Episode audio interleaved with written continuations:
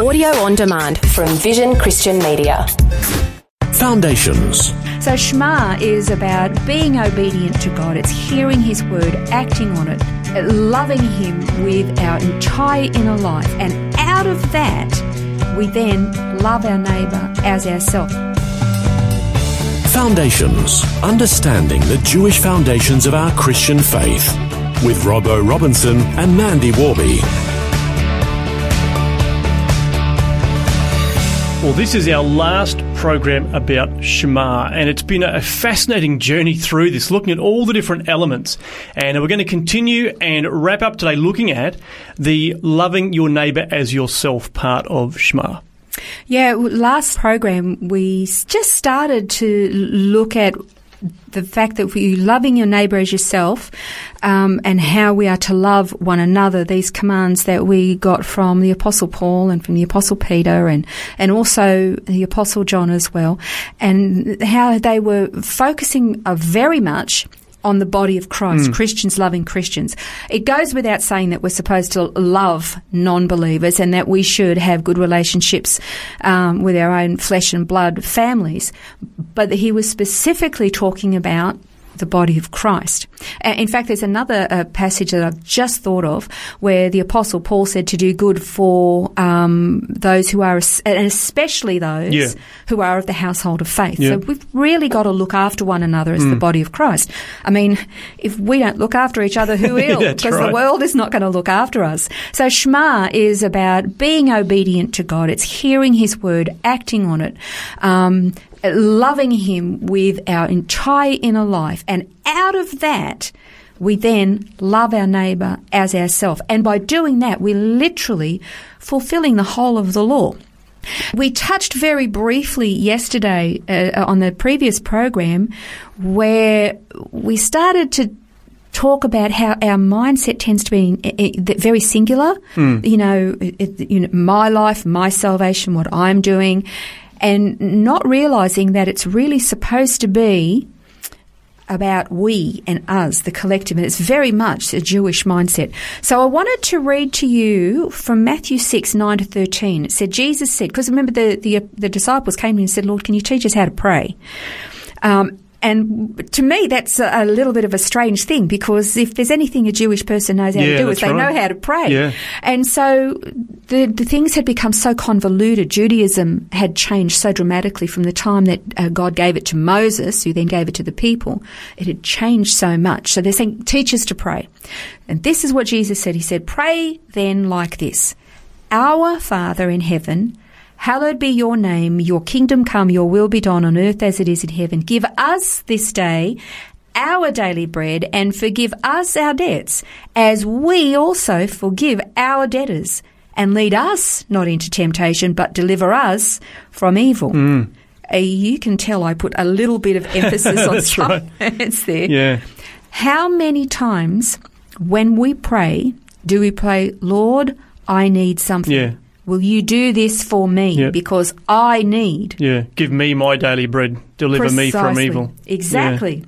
And then have a look at a lot of, we touched on this uh, in the uh, other program too. What about a lot of the songs that we sing? Here are some titles, and this is not to say that they're bad.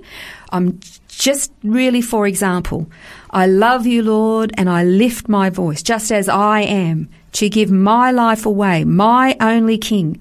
Jesus, I am resting. I belong to you. It is well with my soul. I am chosen. I am free. Here I am to worship. I will magnify you. I live for Jesus. I will rise. You are my shelter. Now, again, mm. there's nothing wrong with those songs, yeah. but it's supposed to be we. There's yeah. such a lot of emphasis on me, myself, and I. Yeah and I'm supposed to be loving my neighbour. Yeah. As much as I love myself. And I guess interestingly, most of those songs are typically sung congregationally. So there's a, a group of people singing me and mine, which is quite exactly. unique. Yeah, it's yeah. it's a it's a phenomena really. Yeah. But we're so used to it that we don't think about it.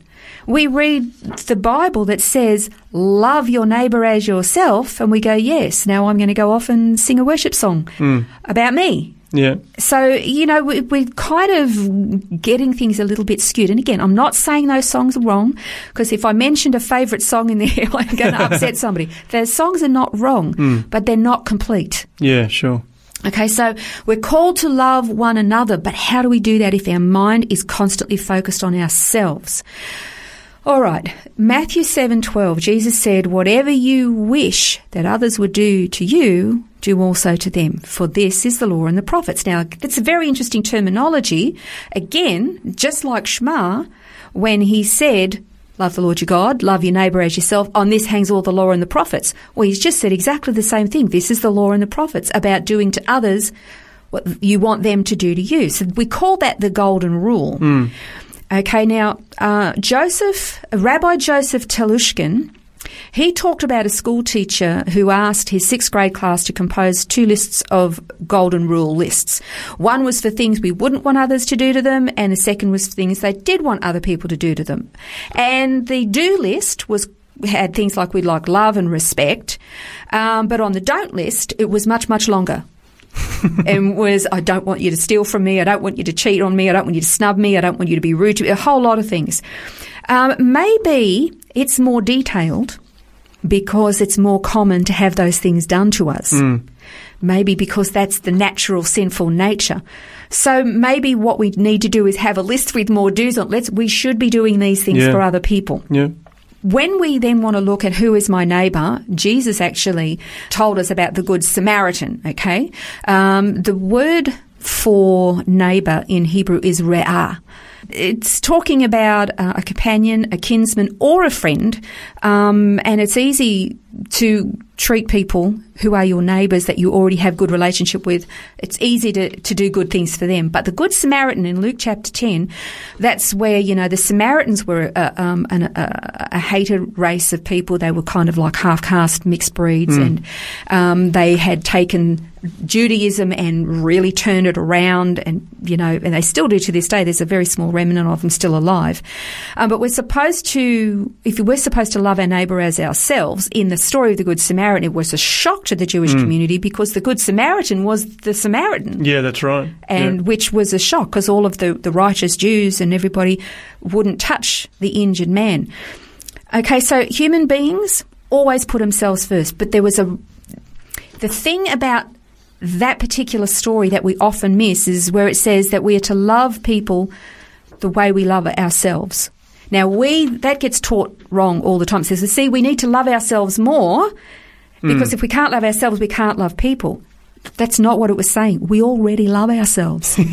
we already do. It's inbuilt in us. We may have psych, you know, you know, self-esteem issues, but it, we love ourselves. We want to keep ourselves looking good. We want to dress nice. Every decision we make, we make based on how good this is going to do me. That's natural. What this is saying is, is see how much you love yourself. That's how you're supposed love to love your neighbour, yeah. even if it's not somebody you actually know. Maybe it's a, it's a Samaritan. Maybe it's somebody next door who's you know a bit of a grouch. Hmm. That's the way we're supposed Yeah. to love them. We already love ourselves. So, therefore, mirror that love that we have for ourselves and mirror it to the other. Yeah.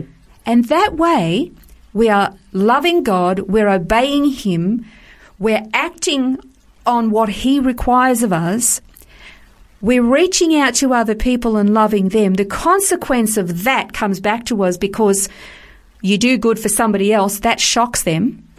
They in turn respond with love or compassion or a different attitude or heart towards us.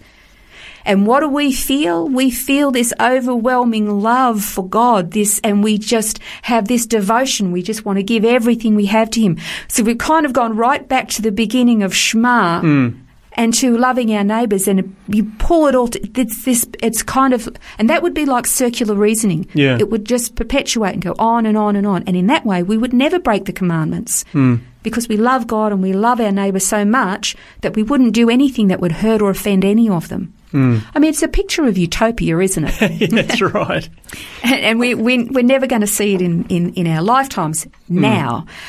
But obviously, that's telling us this is the um, it's the end goal that God has for us. This was the the epitome. This is the um, the standard that he had all the time that we blew. Well, it's been a fascinating journey through Shema over the last couple of weeks. A reminder that all the program notes are available at vision.org.au slash foundations. And on our next program, we're going to be looking at what it means to walk in the dust of our rabbi. This has been Foundations, a look at the Jewish foundations of our Christian faith. For study notes, resources and more, see vision.org.au slash foundations. Thanks for taking time to listen to this audio on demand from Vision Christian Media. To find out more about us, go to vision.org.au.